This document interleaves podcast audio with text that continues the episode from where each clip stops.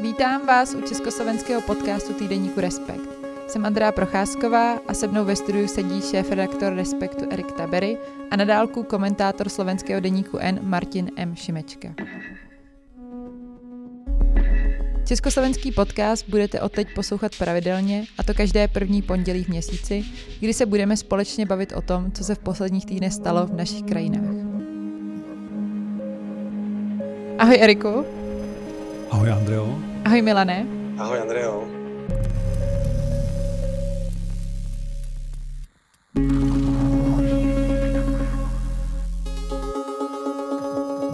Pojďme začít takovou obecnou otázkou.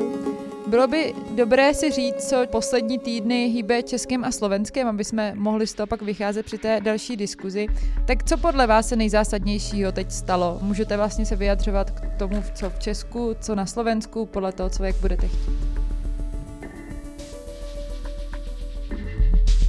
Když řekneme, co hýbe eh, třeba Slovenskem, tak to není vždy totež, jakože co nejdůležitějšího se stalo, protože když mám to takhle zestručný, tak slovenský nebo medvědi, protože lidi mají pocit, že jich hodně a hrozně se bojí do lesa. Pak je něco, co je reálné, co opravdu je teda problém a to je, to je naprosto katastrofické sucho. No a pak je permanentní rozpad vlády, který ale podle mého názoru slovenské moc nehýbe. Tak v Česku, kdyby se měl mluvit čistě teď asi o tom posledním týdnu, tak je to dominantně požár v Českém Švýcarsku v Národním parku. Z těch domácích témat asi jako není nic, teď bych řekl, tak úplně nového, co třeba nebylo předtím pro mě, a myslím si, že se k tomu asi možná ještě dostaneme potom, je třeba důležité téma, ten návrh na to, aby v ústavě bylo, tedy že manželství je jenom svazek muže a ženy, což považuji za uh, vlastně takový malý atentát na českou ústavnost, protože to tam nemá co dělat. A e, byť to zatím velké téma tady není, tak e, třeba pro mě rozhodně je, protože to ukazuje nějaký pro mě potenciálně rizikový vývoj. Pojďme teda paradoxně začít tím, co v Slovenskem úplně nehýbe, ale co je možná jako důležité i pro kontext České republiky a i vlastně jako pro vás, pro to, jak budete i po prázdninách, kromě medvědů, řešit i něco jiného. Co se děje na Slovensku, že se mluví o tom, že budou možná předčasné volby a že problémem je Igor Matovič, který už ale není premiér, Milane?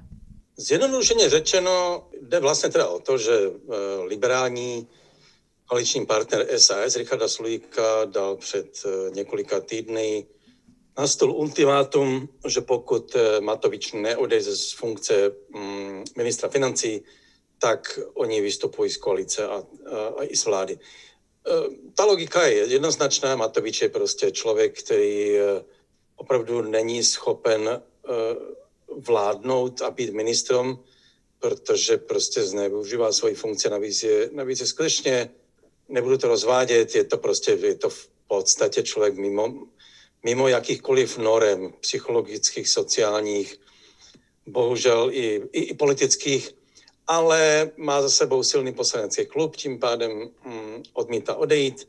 Premiér se ho bojí, uh, takže z toho vyplyne, že Matovič neodejde, tím pádem ta vláda se rozpadne a teď, a teď je problém, který mě zaujalo, co říkal Erik s tím dodatkem k ústavě o manželství muže a ženy, protože ve skutečnosti teda na Slovensku jde dnes eh, o štěpení ve společnosti, a kterou, kterou stranou jde teda i Matovič a tato vláda s výjimou teda Sulíka.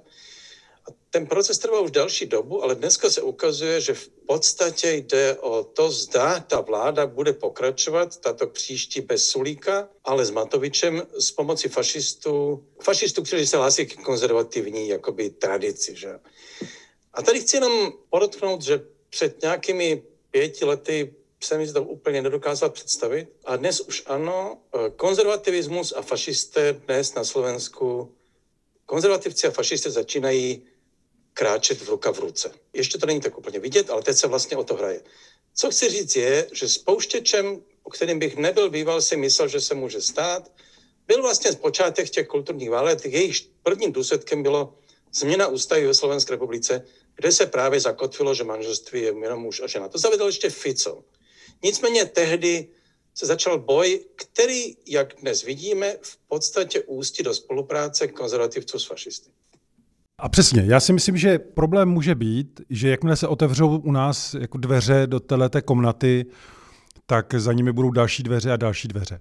A jako je, je výhoda Česka, si myslím, že doposud, že vlastně paradoxně tady i v těch uplynulých 30 letech jako panoval nějaký, řekněme, základní smír mezi právě konzervativními a liberálními proudy, pokud šlo o podstatu státu.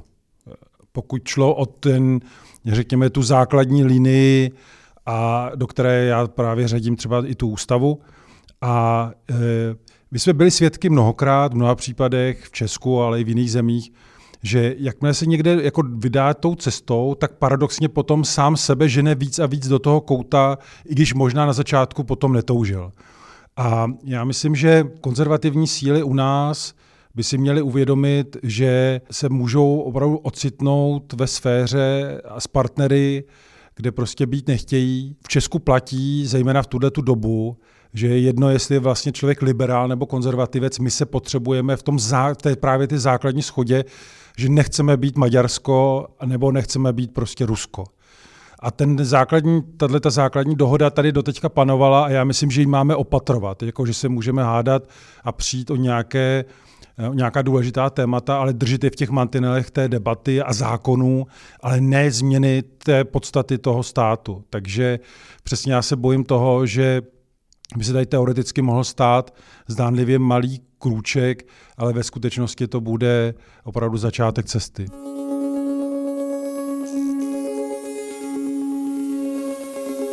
To je zajímavé, co říkáte, protože mně přijde, že ve chvíli, kdy se bavíme určitým jako časovým horizontu o nějakým možným nebezpečí pro to, jak tady dneska žijeme, často jako pro to demokratické uspořádání, pro to liberální uspořádání.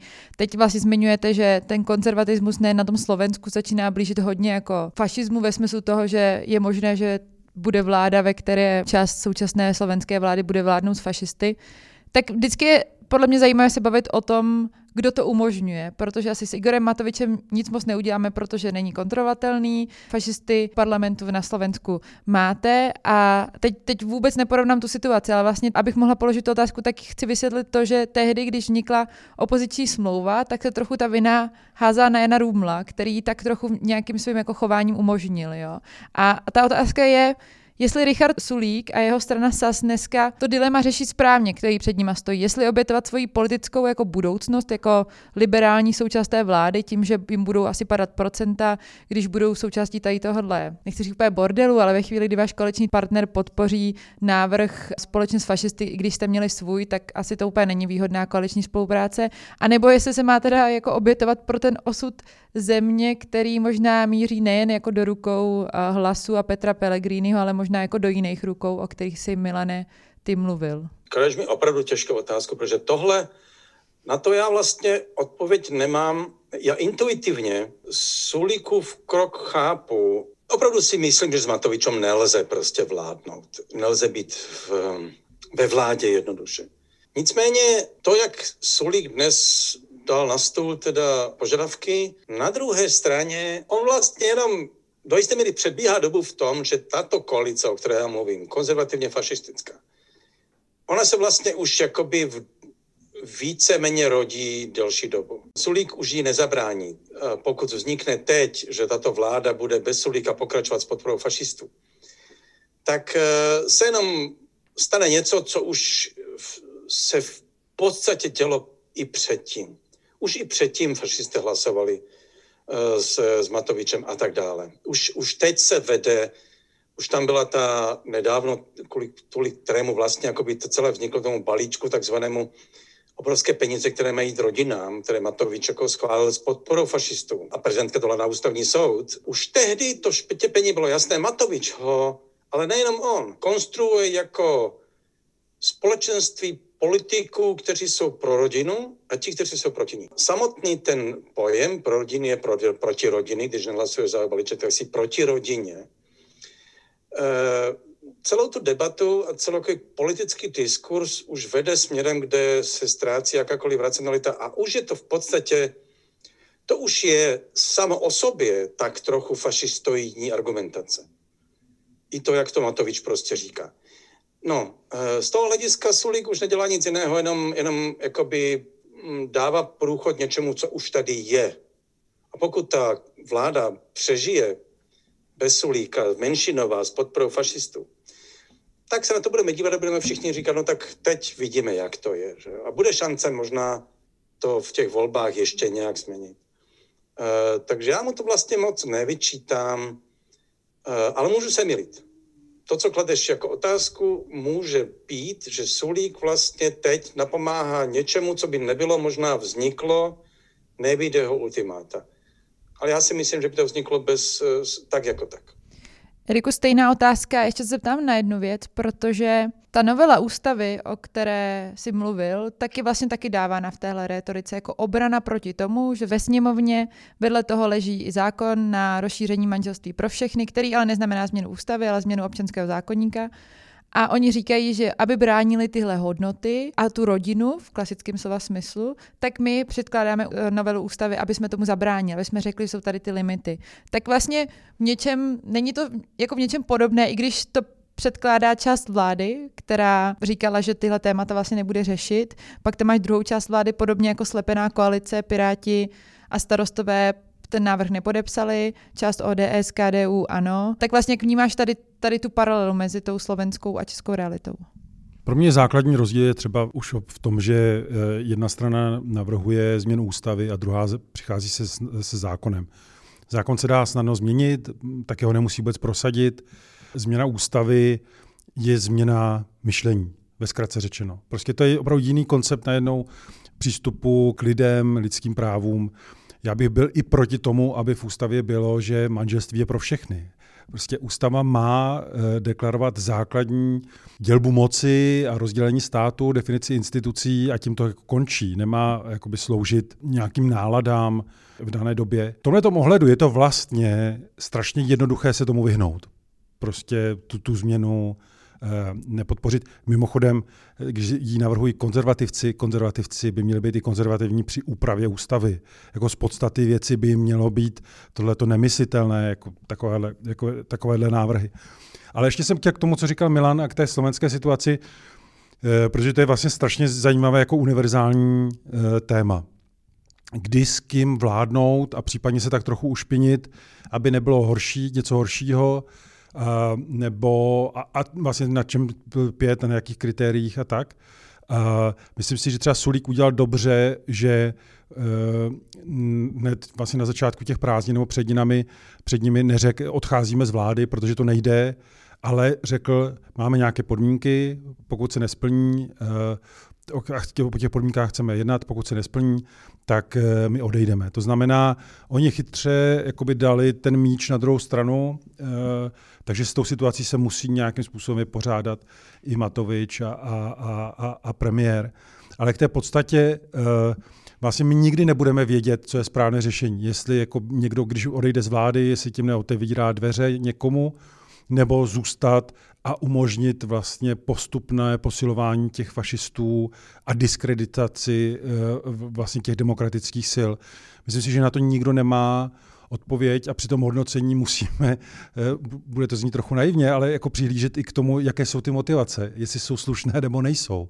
A tady vlastně mi přijde, že ta argumentace, ten přístup je vlastně slušný ze strany SAS. Což může být přesně, jak říkal Milan, že my nevíme a může to dopadnout špatně, ale jako ta motivace v tomhle tom uh, uh, jako dává logiku i právě vzhledem k tomu vývoji, který tam je, že se nemluví o teoreticky, že by mohl někdo nějak spolupracovat s fašistama. To nastalo. A, vedle toho samozřejmě Matovič se chová jako člověk, se kterým není vůbec možné téměř na něčem se dohodnout a v takové situaci je to uh, jako obrovský problém. Proto si myslím, že je třeba klást jako důraz na to, že ta chyba je u Matoviče, ne u Sulíka. On je vlastně ten zdroj uh, toho, uh, toho problému a pokud by chtěl řešit tu situaci, tak zaprvé mohl už dávno, anebo teď ji může vyřešit tím, že, uh, že prostě odejde. Uh, ale opravdu ta chyba je primárně u něj. A umí si teda představit, že by tady ten návrh um, nebo spor o to, čí je manželství a pro koho bychom manželství měli mít, může rozkolísat současnou čtyřkoalici vlastně poloviny složenou z liberálů a poloviny z konzervativců? No, popravdě řečeno, kdyby prošla změna ústavy, tak zejména pochopitelně pro Piráty, kteří jsou jediná strana vládní, která to vůbec nepodporuje, se trvat v takovém kabinetu asi by bylo těžší. Nicméně předpokládám, že by tam zůstali s nějakou jako definicí jasného odporu vůči tomu, eh, protože tady zase bychom řešili, jak, jako, jakou vládu bychom měli v době uh, ruské války proti Ukrajině, v době uh, opozice, která nemá vůbec žádné zábrany vlastně hrát tu ruskou kartu, to znamená využívat celou tu situaci uh, proti té vládě.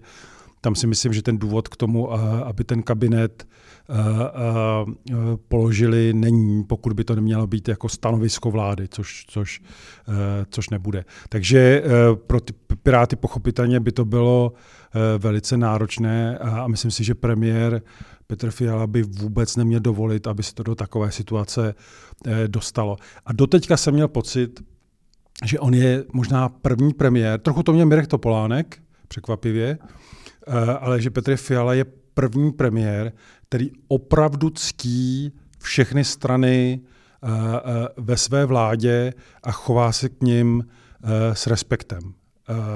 Takže já bych odhadoval, že on, kdyby viděl, že hrozí, že jeden z těch členů by se dostal takhle daleko, jako by byl vyčleněn, takže by eh, se snažil tomu nějakým způsobem vyhnout nebo něco pro to udělat, a to přesto, že on je sám konzervativec.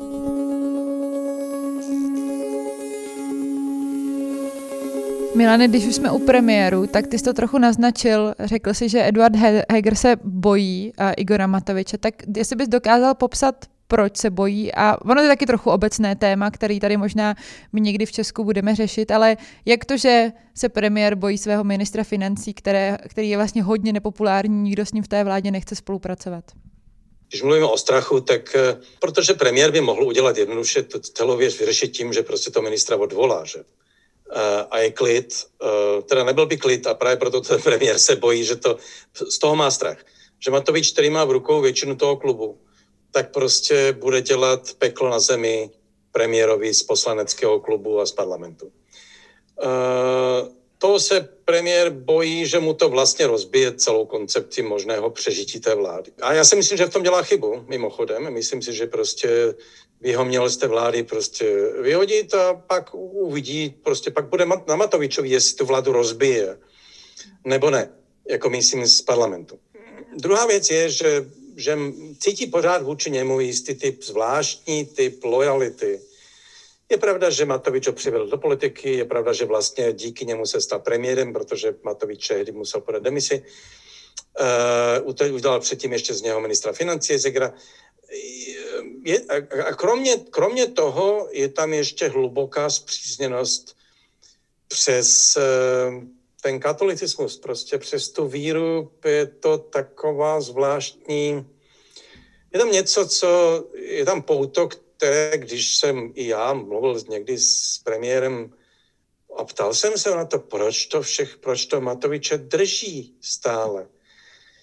On jako na to neuměl přímo odpovědět, ale bylo vidět, že, mm, že ho vlastně stále jaksi brání a lidsky. Že tam je nějaké lidské pouto.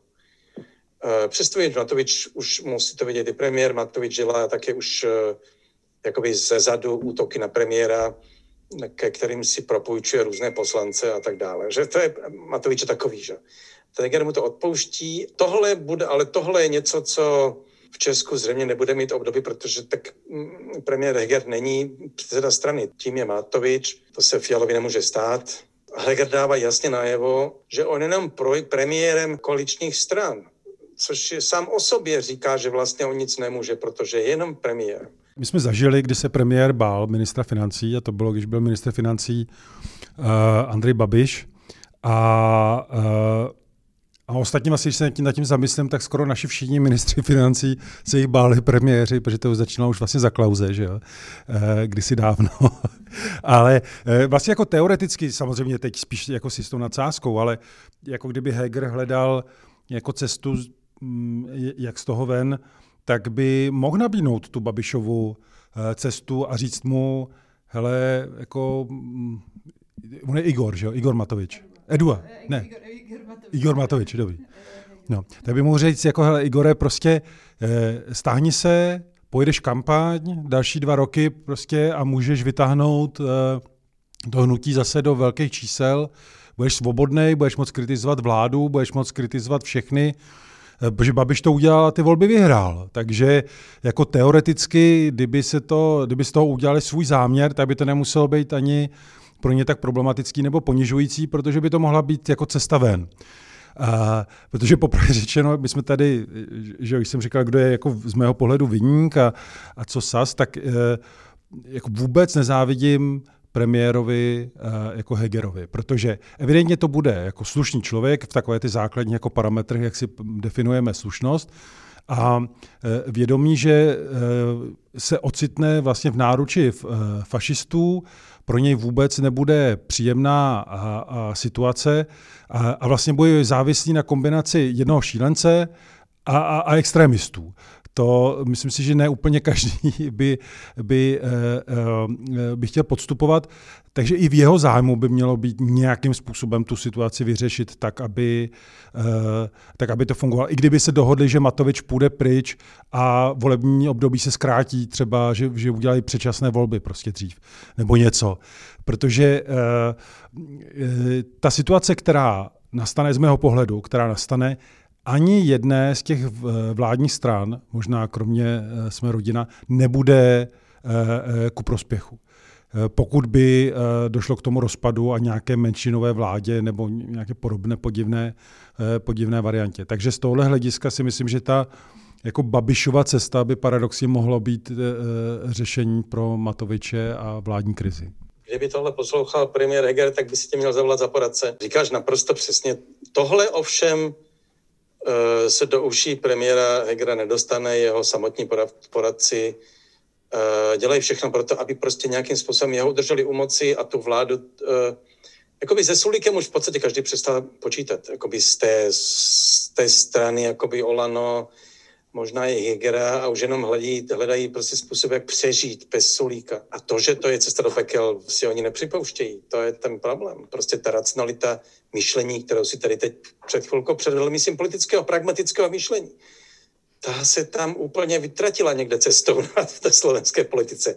Dívat se na ně a, a poslouchat ty politiky je jako fakt si dívat a poslouchat prostě, já nevím, to, to, to, je, to je úplně mimo jakékoliv racionality to taky nebylo úplně v rovině racionality, když uh, Miloš Zeman při odvolávání Andreje Babiše ministrem ukazoval holí na Bohuslava Sobotku a tykal mu, takže my jsme měli taky tyhle svoje jako scénky, které úplně s tou racionalitou nešly dohromady. Ale Milane, já jsem se chtěla zeptat na to, o čem jsi mluvil, jo? že ať už to dopadne jakkoliv, jestli Sulík odejde nebo ne, tak tam nějaká koalice už trochu jako se formuje, aspoň hlasovací. My jsme to zase znali z minulého volebního období SPD, ANO a KSČM, takhle prostě obcházelo sociální demokraty.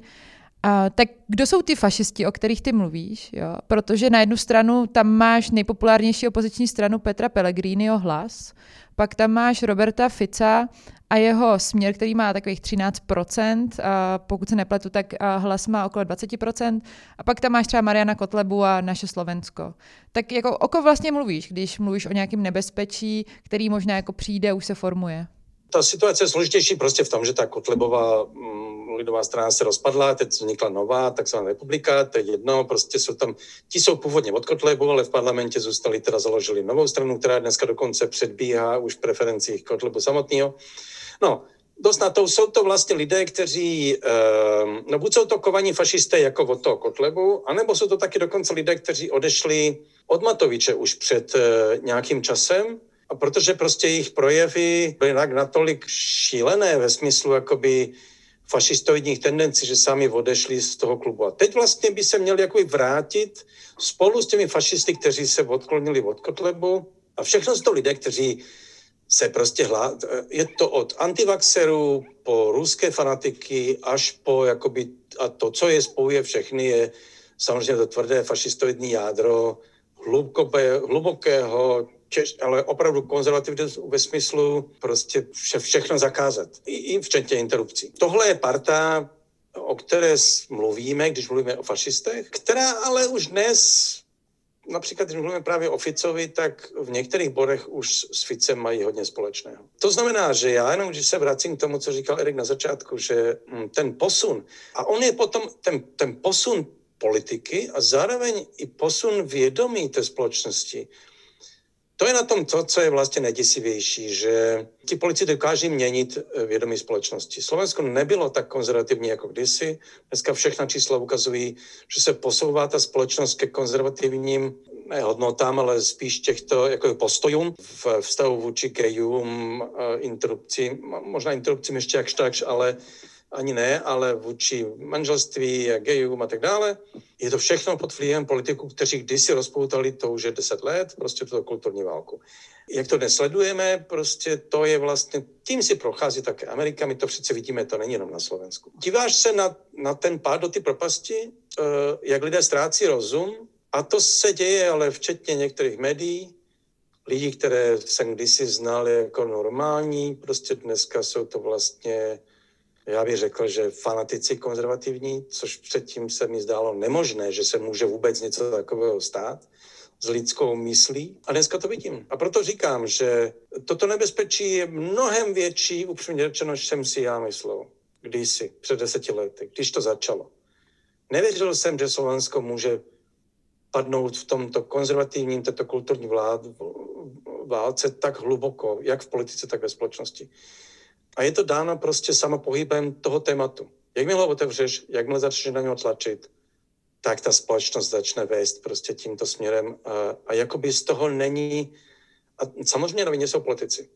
Proto má pravdu, to je cesta do pekel, ten dodatek ústavy. To je cesta do pekel.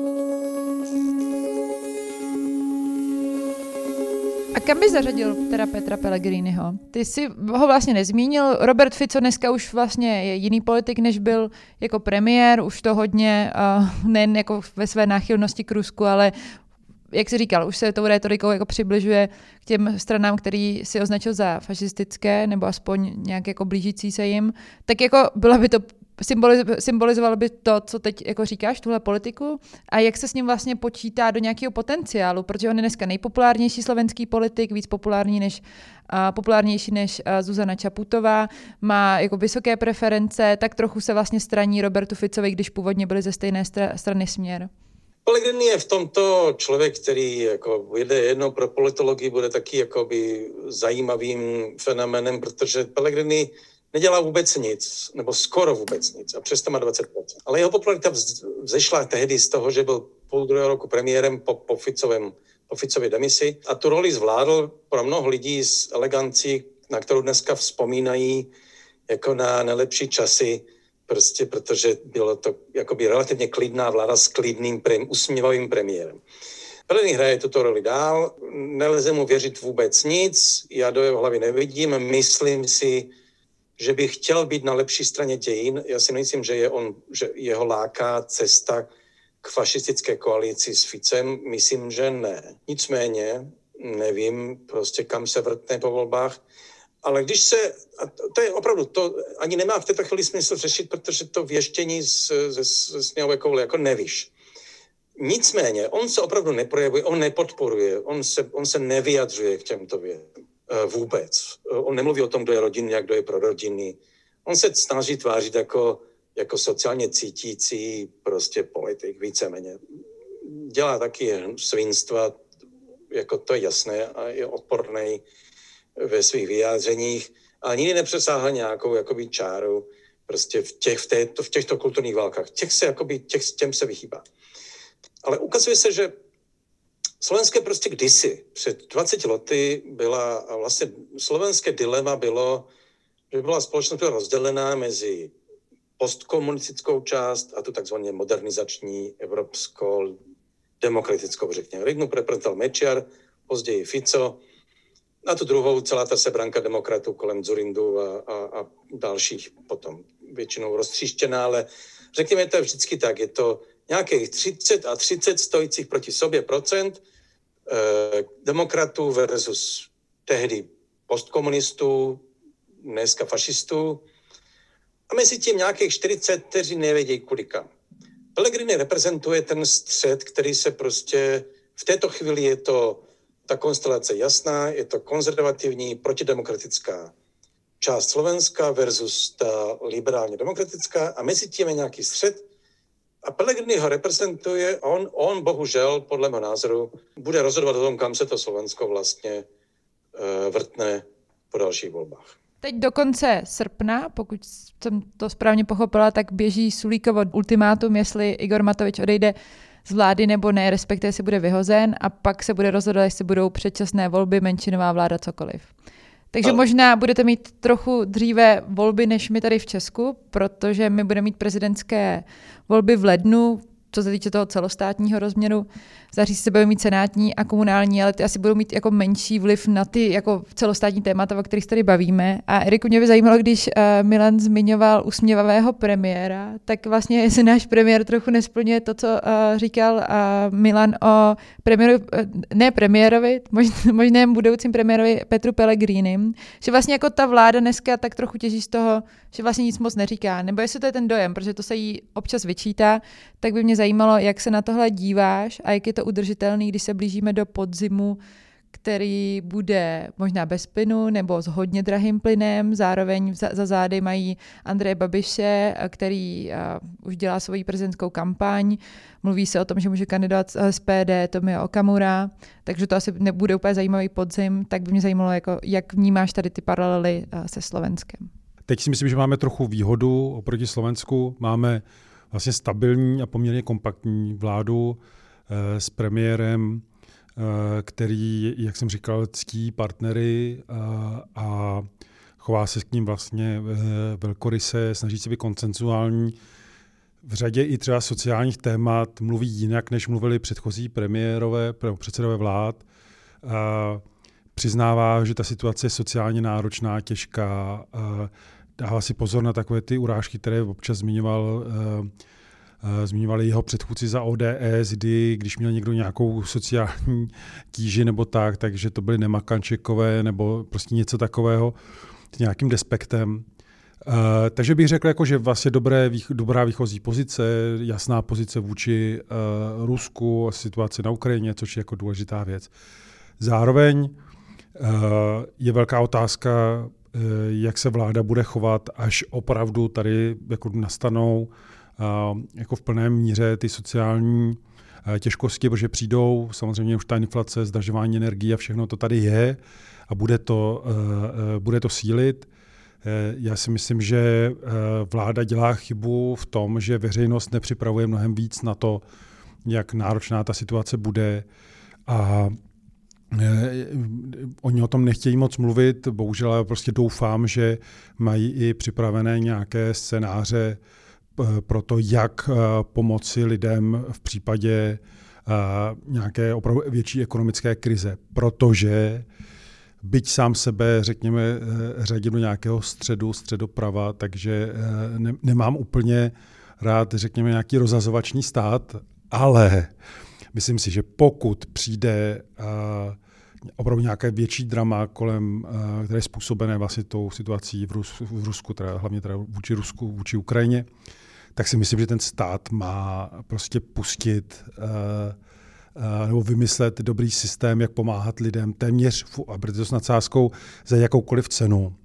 Protože uh, nám se nesmí stát to, aby se případná nějaká společenská krize promítla do politické, do změny kurzu právě vůči Ukrajině, vůči Rusku a řekněme vůči demokracie a otevřenému světu. A, eh, a tam je třeba si říct, že to, co eh, lidé zažívají a budou zažívat, je situace, kterou nespůsobili. Kterou nespůsobili, ať už buď to nějakou svojí lenivostí, nebo já nevím čím. To znamená, jsou to faktory, které přicházejí z mějšku a ten stát eh, by měl být připraven pomoct, protože my víme, historie to ukazuje úplně všude, že když se nepodchytí nějaký takovýhle jako zvrat, tak tam roste potom to, ta temnota, která umí jako ten demokratický systém minimálně ohrozit, případně, eh, případně svrhnout. Takže my musíme být podle mě všichni připraveni na to, že to bude náročná, eh, náročná zima a být připraveni na to, jako na jedné straně se uskromnit, ale to říkáme těm, kteří mohou, ne ty, kteří už dneska jsou, řekněme, na nějakém sociálním kraji nebo jen tak, tak jakoby vycházejí, protože prostě to může být drama.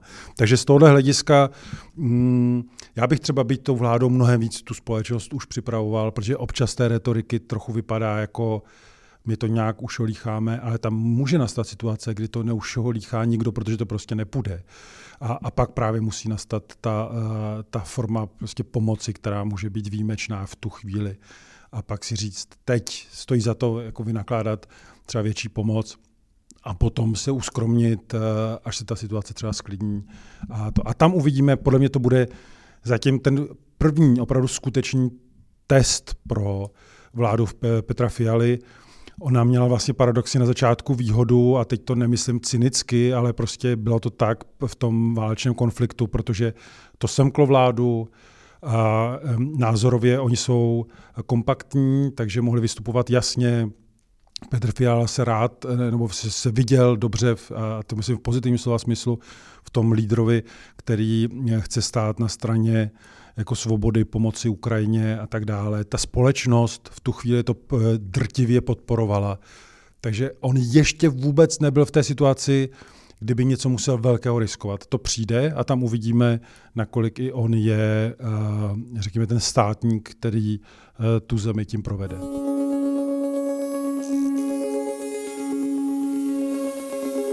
Milane využívá tuhle rétoriku toho, že je potřeba lidem pomoct nebo že válka na Ukrajině vlastně na nás dopadá špatně a proto bychom vlastně se měli od toho jako vlastně distancovat a nepodporovat. A nikdo na slovenské scéně, protože to asi bude hrát roli u vás v případných předčasných volbách, předpokládám, u nás možná v prezidentských volbách, tak by mě zajímalo, jak to vypadá na Slovensku, tahle diskuze, kterou teď Erik popsal. Myslím si, že Erik má úplnou pravdu v tom, že ta vláda má před sebou jakový úkol a, a nejsem si jistý, jestli si je vědoma uh, jeho, jeho tíhy a velikosti. Uh, na Slovensku tohle jediné, co člověk jakoby zachytí, je prostě, jak se Sulík pochlubí teda tím, že vyjednal v Evropské komisi, že Slovensko nemusí šetřit s plynem, protože dostalo výjimku. Mm, když se má ušetřit těch 15%, Evropská komise se na tom shodla, a Sulík hrdě vyhlásil teda, že my šetřit nemusíme. Um, místo toho, mě fascinuje, když čtu, co se děje v Německu, jak v Německu otevřeli debatu, ale celospolečenskou, kde můžeme šetřit. A teď jako máš různá města, mají různé nápady, ale oslovují obyvatele, aby řekli teda, kde řeší. Což se mě hluboce dotklo, je, že tam teda uh, do Brčic uh, budou studený sprch na plovárnách. Což teda nemám rád, jako fakt ne, já mám rád prostě teplou sprchu po plavání. Uh, to, jako jsem říkal, tak fakt to je teda, to je zářez. Ale strašně zajímá mě, kolik nápadů mají na to šetření. Uh, a dokonce já si myslím, že Němci to dělají dobře v tom, že tím, že oslovili obyvatele, a zároveň předkladají prostě tyhle nápady, vtahují tu společnost do toho, pojďme do toho spolu, pojďme šetřit, ukažme těm Rusům, že jsme schopni třeba ušetřit 20-30% prostě energie. Konec konců, kdy nám to poslouží v budoucnu, protože prostě máme problém s klimatem. Že to všechno můžete vži, jako využít jako výhodu. Já nevím, jak se to Němcům podaří. To samozřejmě nevíme, že? Ale že to vůbec zkoušejí. Na, tady, tady nic takového není. Žádná taková debata neexistuje. Ale není divu, když debatujete o tom, kdo je, eh, kdo je pro rodiny, kdo je pro rodiny a, a kdo, kdo je fašista, kdo ne a kdo se s tím fašistou prostě dá dohromady. Protože všechno, co slovenská politická scéna řeší, jsou v podstatě jako, jakoby z jiného vesmíru. Prostě jako kdyby se to netýkalo prostě života těch, těch lidí, na které teda dopadne a to všichni víme. Tak jenom říkám, souhlasím s Rikem, ale to ani česká vláda moc, jako, by, jako kdyby se neuvědomovala, což já vidím jako nevyužitou šanci. Nejvíc, co se dozvíme od ministra průmyslu a obchodu, bylo v našem rozhovoru, že se sprchuje 15 minut a že se to pokusí stáhnout na polovinu, což uh, je už jenom jako ten statement, který vypovídá o tom, když si to srovnáte s ministry v Německu, který naopak jako mluvili o tom, jak se chtějí sprchovat tři minuty a v čem je to jako důležitý a podobně. Vlastně mluví úplně opačně uh, a nemluví o tom, že budou teď, uh, že teď budou přemýšlet na tom, jak šetřit, ale že už šetří, což myslím, že je jako velký retorický obrat v tom, když komunikujete směrem, směrem k veřejnosti. Já bych chtěla otevřít debatu o prezidentství a o prezidentských volbách, protože nás čekají, uh, u vás mi zase přijde zajímavá ta pozice a role Zuzany Čaputové, a, a možná začnu takovou jako otázkou, jestli vám přijde, protože ty Milane sleduješ českou politiku hodně a, a Erik musí, tak a jestli, jestli to vypadá, že třeba u nás v lednu budou prezidentské volby, protože si vzpomínám správně na rok 2017, těsně před těma volbama, tak v tomhle období už jsme měli taky šest kandidátů, pak už to ohlásil jenom Mirek Topolánek a Pavel Fischer, ale už vlastně to bylo rozběhlý. A dneska to většina kandidátů nechce říct. Víme teda jako o dvou a půl, protože Petr Pavel to pořád oficiálně neoznámil. Tak jako čím to je, čím si to oba dva vysvětlujete a pak se možná dostaneme k tomu Slovensku ještě. Řekl bych, že to je docela pochopitelné dneska, prostě protože všichni dnes vědí, politický marketéři jim to říkají političtí, že volby se rozhodují v posledních týdnech zkušenost z, z někdejších voleb prezidentských bylo, že kdo nastoupil příliš, příliš brzo, jako třeba Fischer kdysi, tak pak schořel, že jo. Takže to je čistá taktika, o nic jiného nejde, která je pro mě jako z marketingové hlediska srozumitelná. To je všecko, co se k tomu dá říct. Taky myslím, že to je kombinace toho, že máme zkušenost, že ten brzký start uh, úplně nefunguje. Myslím, že tam je i strategie je nebýt jako vlastně pod kontrolou vynakládání peněz na, na, na kampaň.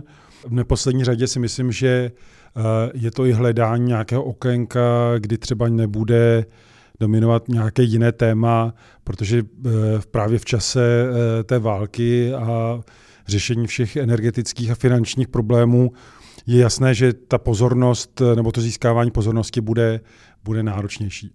Co bych spíš mě jakoby, mi přijde zajímavější nebo důležitější z mého pohledu je, že u těch kandidátů, kteří to ještě jakoby ne, neohlásili, že zatím ta představivost, že by se pro tu roli jako plně hodili, že jsou jako na ní připraveni, že vědí, o čem je, tak není úplně uh, jako velká. Zatím je to vlastně opravdu jako ve stádiu jenom, aby lidé volili nějakou uh, sympatii, uh, jestli se někomu líbí nějaký úsměv, nebo jestli se někomu líbí a, a e, vojenský titul, nebo e, e, propracované břišní svaly, e, což mi přišla úplná rarita teda český kampaně. Ale tady Milane, mimochodem, ty jako velký sportovec by si evidentně byl dobrý, dobrý kandidát. Možná třeba tvoje fotka z eh, titulu tvé výborné knihy by mohla být prezidentský plagát, protože... Na, na... Já si myslím, že Češi mají rádi břichaté chlápky, eh, na člunu, jako byl Zeman. No, tak možná je to pokus prostě tady uh, ukázat uh, al, alfa samce ale eh, vlastně nic víc zatím kolem toho jakoby nevidím. Eh, ano, přinese to až ta kampaň, ale vlastně u nás se vůbec nerozběhla vlastně ani ta debata okolo, jaký druh prezidenta chceme. Spíš bych řekl, že hledáme takový jako typus, jo? že prostě tak zkusíme někoho ala Čaputová, někoho, kdo vypadá trochu jako Masaryk a, a Eh, a nebo někdo, kdo je trochu jako indián, nebo já nevím, jak to, jak to říct. Víc vlastně, že bychom mluvili o tom, co vlastně od hlavy státu očekáváme a jaká by měla být. To tady není a myslím si, že to trochu i předznamenává, že, ta, že to znova bude víc jako uh, show, která občas bude eh, evidentně strašně trapná a, a, a musíme jenom doufat, že se tam někde jako vyloupne uh, Eh, eh, nějaká zajímavost a nějaký silný kandidát nebo silná kandidátka, protože ta naše zkušenost eh, z té minulosti byla, že vždycky jako mm, ty zástupci, řekněme právě těch neliberálních nebo neotevřených sil se umí snadno sjednotit na někom a najít si tu svoji tvář, kdežto ten druhý proud se právě dělí na strašně moc různých jako frakcí a, a, a u nás je vždycky první slyšet, koho ne. a, a, a pak až dlouho, dlouho nic a pak no tak dobře, tak možná někdo. A myslím si, že v tomhle tom zatím to vypadá, že se to vlastně trochu opakuje.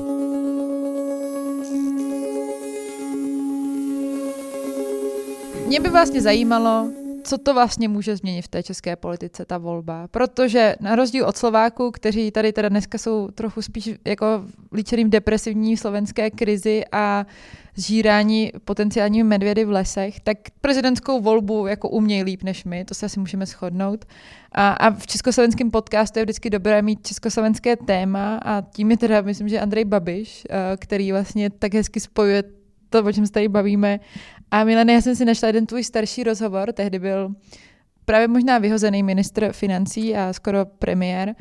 A ty jsi řekl, že slovenští predátoři jsou nejhorší sorta. To byl taky ten rozhovor, který jste dělali s Erikem a bylo to, myslím, před volbama. A bavili jsme se o tom, jak velká hrozba je Andrej Babiš pro českou politiku na premiérském křesle.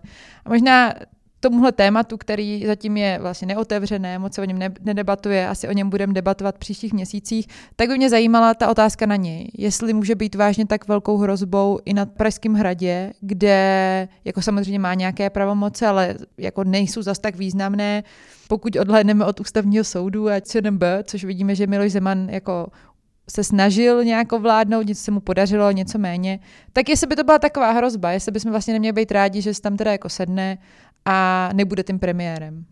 Je pravda, že uh, myslím, že to, co jsem o Babišovi nehezkého říkal v minulosti, platí dodnes. Nicméně, k mému celkem milému překvapení, prostě česká společnost to Babiše zvládla lépe. Myslím teda český stát, česká demokracie, než, než jak jsem se toho bál. A z toho důvodu já do toho nemám co mluvit a skutečně, ale když to kladeš tu otázku takto, tak si říkám, raději, ať je prezidentem než premiérem, teda ten Babiš, když už to má být. E, protože tam udělá méně škod. Byť škody, které napáchá na politické kultuře, ale to už teda, ty už, těch už napáchal tolik jeho předchůdce, nebo teda současný prezident, že už se tam skoro nedá co zkazit. E, já si myslím, že Babiš by byl šťastný jak blecha, že prostě může sedět na hradě e, a, a, a byl by rád, že má imunitu a tím pádem prostě má, je za vodou. Ale samozřejmě můžu se mýlit, ale já myslím, že Bobiš nemá mocenský plán. Je to jeho osobní touha se uklidit prostě do, do, do příjemného eh, bydla na hradě a užít si jakoby teda vrchol své kariéry. Já to Čechům nepřeji teda. Nicméně, když se ptáš takhle, tak si myslím, že je méně škodlivý jako prezident než jako premiér ale ne, nerad bych ho viděl na tom, teda na tom hradě. Pro mě by to v něčem asi bylo horší. Eh, zaprvé by to znamenalo po eh, Miloši Zemanovi eh, vlastně další druh českého, teda myslím, že českého predátora, ale naštěstí už v pokročilém věku, takže teď bychom měli slovenského predátora v, v plné síle.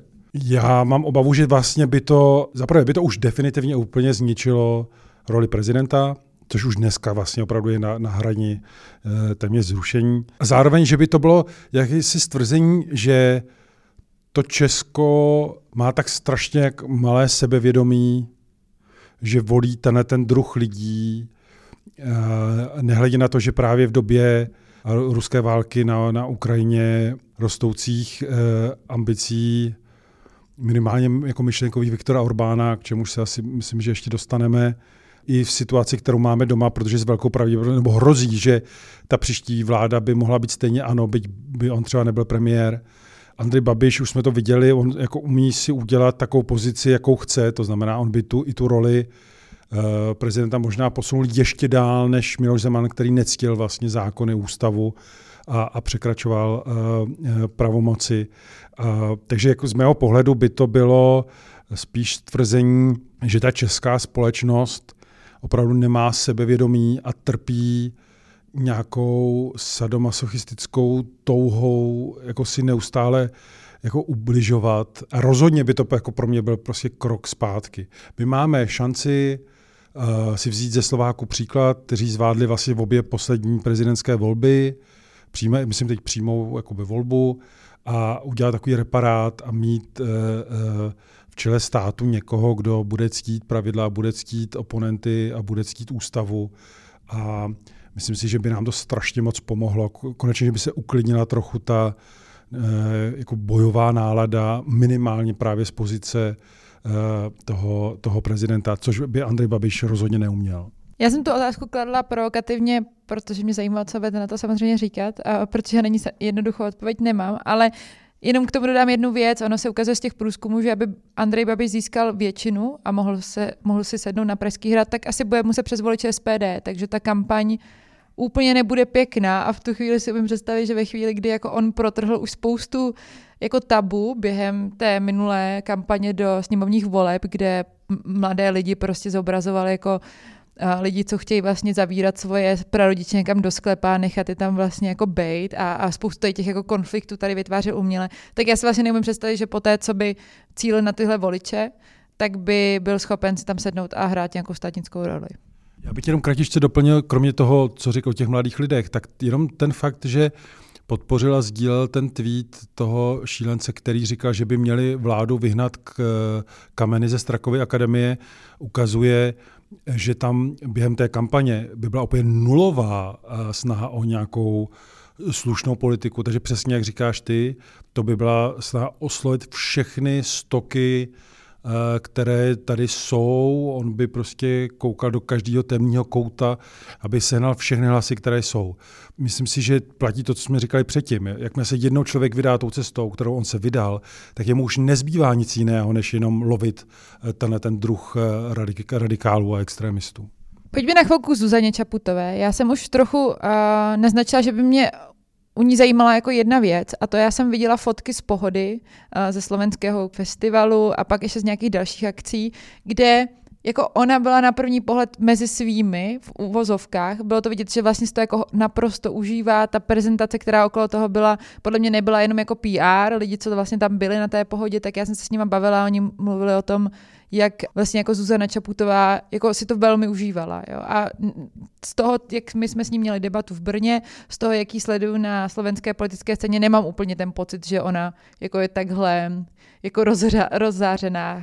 Mluvili jsme o tom proč, ale vlastně mě zajímalo, jaká je ta její pozice teď momentálně v té slovenské společnosti, kdy je teda populární, takže má 42% veřejnou podporu, což je samozřejmě víc než Biloš Zeman, ale to je jako laťka, na kterou asi ona mířit nechce, ale zároveň ztrácí třeba na Petra Pellegriniho z Lasu, což je asi do určité míry jako její ideový soupeř v tom, jak ona si představuje tu slovenskou společnost. Tak jak to ty hodnotíš, Milane, to její pozici, to její popularitu, nepopularitu?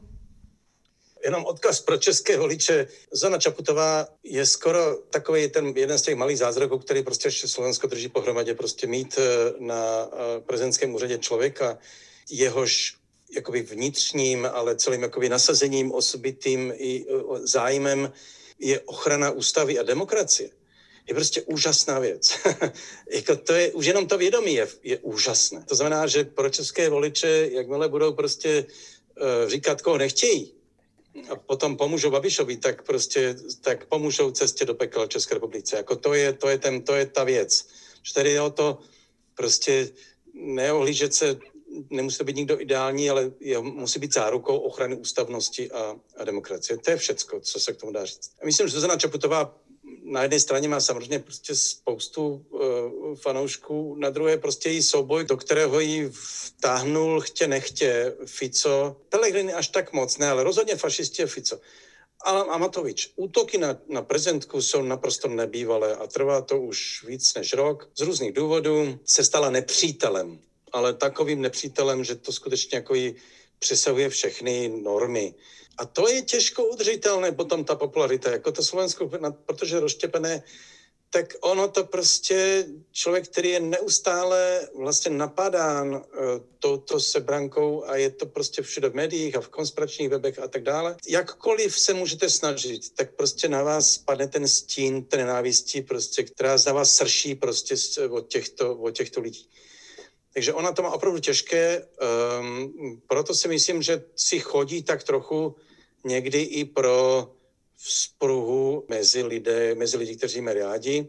A je teď jenom otázka vlastně její vnitřní vůle, síly, a to je vlastně základní otázka, kterou budeme řešit eh, zanedlouho, zda půjde do dalších prezidentských voleb. Eh, tak to je klíčová otázka, protože představa, že by v prezidentském úřadě za dva roky byl někdo z té druhé strany je děsivá. Vy máte volby v dubnu 2024, prezidentské. Měl bys pocit, že je ospravedlnitelné, že by Zuzana Čaputová nekandidovala? Protože tehdy se to hodně vyčítalo Andreji Kiskovi, že nekandidoval. No.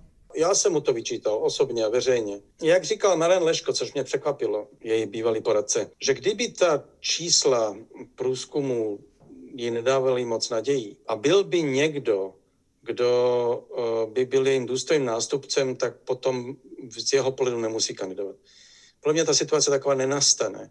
Já si myslím, že by kandidovat měla. Uh, už jenom taky pro jisté politické dědictví z té země. Prostě už Kiska udělal to špatně, že nekandidoval po druhé. Vycouval z toho, ještě založil politickou stranu. Uh, prostě tady, tady se má dodržovat nějaký, prostě nějaká předvydatelnost. Prostě prezident, prezidentka není nejmenší důvod tu svoji práci, ten svůj úřad zvládá nejlépe, jak je to možné rozhodně nejlepší prezentkou v dějinách této země. Nekandidovat po druhé by bylo hodně velkým zklamáním nejenom pro voliče, ale i, trochu by to narušilo prostě i pokus vůbec budovat nějakou politickou, politické dějiny té země v nějaké kontinuitě. Milan, teď říct na, na konci to slovo, který jsem chtěl použít já, to je ta kontinuita. Myslím si, že to je, eh, že to je klíčové slovo, protože kontinuita je v politice strašně důležitý faktor, zejména pro společnosti, které jsou v nějakém přerodu. Slovensko vlastně, já ho pořád, jsem to zmínil několikrát, sleduju jako s velkým obdivem, jak se vlastně pokouší vyrovnat uh, s tím, co zažilo a po, řekněme, téměř vládě mafiánů, kde všude byl uh, organizovaný zločin a očišťuje se policie a státní zpráva a justice a objevují se tam zárodky vlastně té změny a e, proto je, myslím si, že Zuzana Čaputová pro Slovensko důležitější než kdokoliv e, třeba srovnatelný u nás. A právě z pohledu té kontinuity platí vlastně to, co naznačil Milan. Myslím si, že pro zemi, kde by demokratický, liberálně demokratický prezident nebo prezidentka skončí hned po prvním období, po druhé vlastně, by naznačoval, že tam něco je špatně. Takže paradoxně tam by se mohlo stát, že ta kontinuita nebo to, co se vytvoří jako nová tradice, bude hele, jako oni nemají moc výdrž, nebo oni nám nechtějí sloužit dlouho, nebo si to zkusej a jako potom odejdou, což samozřejmě může znít trochu nefér, pokud někdo nechce být díl v politice, proč by měl, nicméně už se jednou na tu cestu vydal a tohle je jako neodmyslitelná e, součást. E, já bych tam dal ten třetí faktor, kterým vlastně Milan začínal. Myslím si, že se v politice málo kdy stane, aby byl někdo vlastně tak jako mm, politik, s takovou jako výjimečnou pozicí a schopností, jako je Zuzana Čaputová. My jsme měli Češi, jako Češi, podle mě úplně neuvěřitelné štěstí, že jsme měli dvě takové osobnosti, Masaryka Havla. Havla jsme chvíli vlastně sdíleli i s, eh, se Slovenskem, ale řekněme, když jsme potom byli samostatná republika, tak jsme ho měli jako na začátku. A eh, Slovensko si myslím, že má první takovouhle osobnost v těch novodobých dějinách určitě. A to se nemusí opakovat 10, 20, 30 let, takže zahodit tuhle tu příležitost by byla eh, škoda. A já si myslím, že tady může na té éře Zuzany Čaputové, eh, kdyby pokračovala, kdyby vyhrála ty volby a měla dvě volební období, tak se prostě může vytvořit nová tradice. Je to strašně těžký úkol, vůbec ji nezávidím. Je to, já to vždycky opakuju, je to jediná instituce, která stojí vlastně na jednom člověku. Takže ta odpovědnost je samozřejmě strašně těžká, je to osamělá role, ale myslím si, že tady ten veřejný zájem z mého pohledu je úplně jednoznačný pro to, aby eh, v tom pokračoval.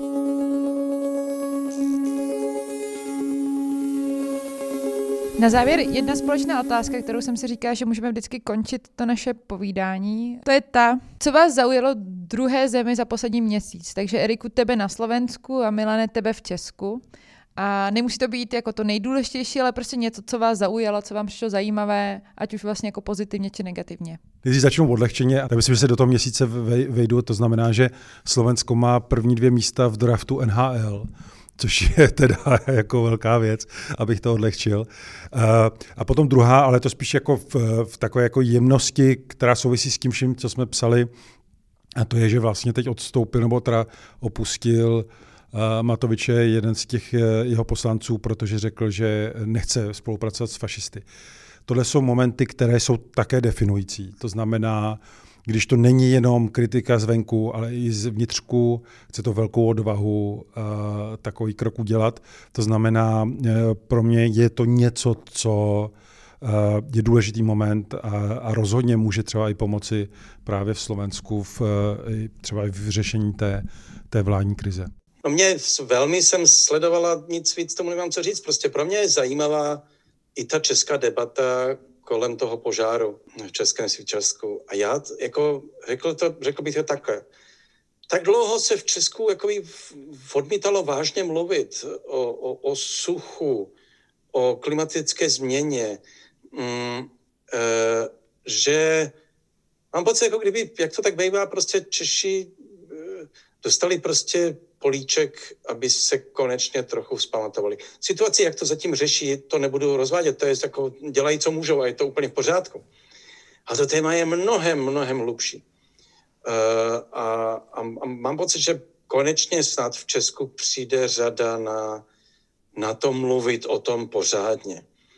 Nezachytil jsem, jak se k tomu vyjadřuje Václav Klaus, uh, jestli pořád ještě popírá globální oteplování ale, ale to, že v Česku je pořád ten jakoby skeptický pohled na globální oteplování je prostě podle mě holý fakt a je to tragédie.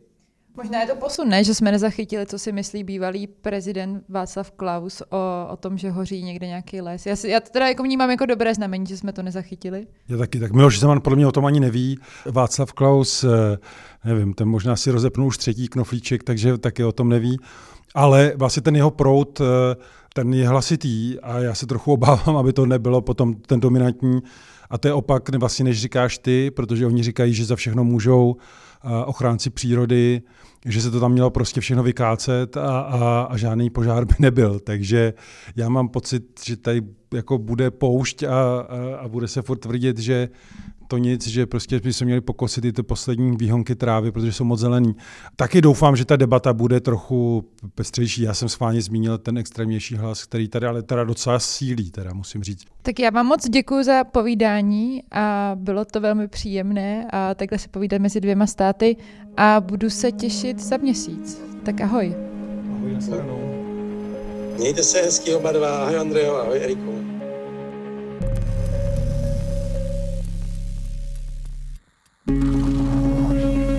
To byl československý podcast, na který se můžete těšit každé první pondělí v měsíci. Se mnou ve studiu byl Erik Tabery a Martin M. Šimečka. Od mikrofonu se loučí Andrea Procházková.